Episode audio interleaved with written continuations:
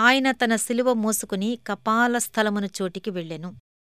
యోహాను పంతొమ్మిదవ అధ్యాయం పదిహేడవ వచనం. మారిన శిలువ అనే ఒక పద్యం ఉంది. ఒక స్త్రీ తన శిలువను ముయ్యలేక అలసి సొలసి తన చుట్టూ ఉన్నవాళ్ళు మోస్తున్న శిలువలను చూసి నా శిలువ వాళ్ళందరి శిలువల కంటే బరువైనది అనుకుంది. తన శిలువకు బదులుగా వేరొకరి శిలువ తనకు వస్తే బాగుండుననుకుంటూ నిద్రపోయింది. ఆ నిద్రలో ఒక కలొచ్చింది. చాలా రకాలైన సిలువలు ఒకచోట పడి ఉన్నాయి. ఆమె అక్కడికి చేరుకుంది. ఒక చిన్న బంగారు సిలువ వజ్రాలతో పొదిగి చూడముచ్చటగా కనిపించింది. దాన్నైతే ఇష్టంగా ధరించుకుని తిరగగలను అనుకుందామె. దాన్ని తీసుకోవడానికి వంగింది. ఆ బంగారం వజ్రాలు అందంగానే ఉన్నాయి. కాని ఆ శిలువ ఆమె కదిలించలేనంత బరువుగా ఉంది. ఆ ప్రక్కనే అందంగా చిక్కిన ఒక సిలువ కనిపించింది. దాని చుట్టూ పూలతీగలు అల్లుకునున్నాయి.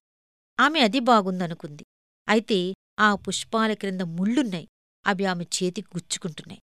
ఇంకా ముందుకు వెళ్ళేసరికి వజ్రాలు పువ్వులు ఏమీ లేకుండా సాదాగా ఉన్న శిలువ ఒకటి కనిపించింది. దానిమీద కొన్ని ప్రేమ వాక్యాలు వ్రాసి ఉన్నాయి. ఆమె దాన్ని ఎత్తుకుంది. అది మిగతా వాటన్నిటికంటే తేలికగా మొయ్యటానికి సౌకర్యంగా ఉంది. పరలోకపు కాంతిలో దాన్ని పరిశీలించి చూస్తే అది తన పాత శిలువేనని ఆమెకు అర్థమైంది. తిరిగి ఆ శిలువ ఆమెకు దొరికింది. ఆమెకదే అన్నిటికంటే తేలికైనా సరి అయిన శిలువ మనం ఏ శిలువను మోయగలమో దేవునికి తెలుసు. ఇతరులు మోసే శిలువలు ఎంత బరువైనవో మనకు తెలియదు. ధనవంతులైన వాళ్ళను చూసి మనం అసూయపడతాం.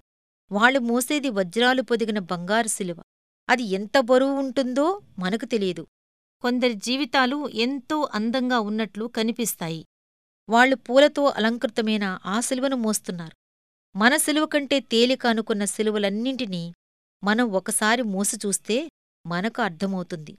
మనకు సరిగ్గా సరిపోయేది మన శిలువేనని నీ శిలువను చిరాకులో పారేసుకుంటే దొరకదది మళ్ళీ ఈ లోకంలో.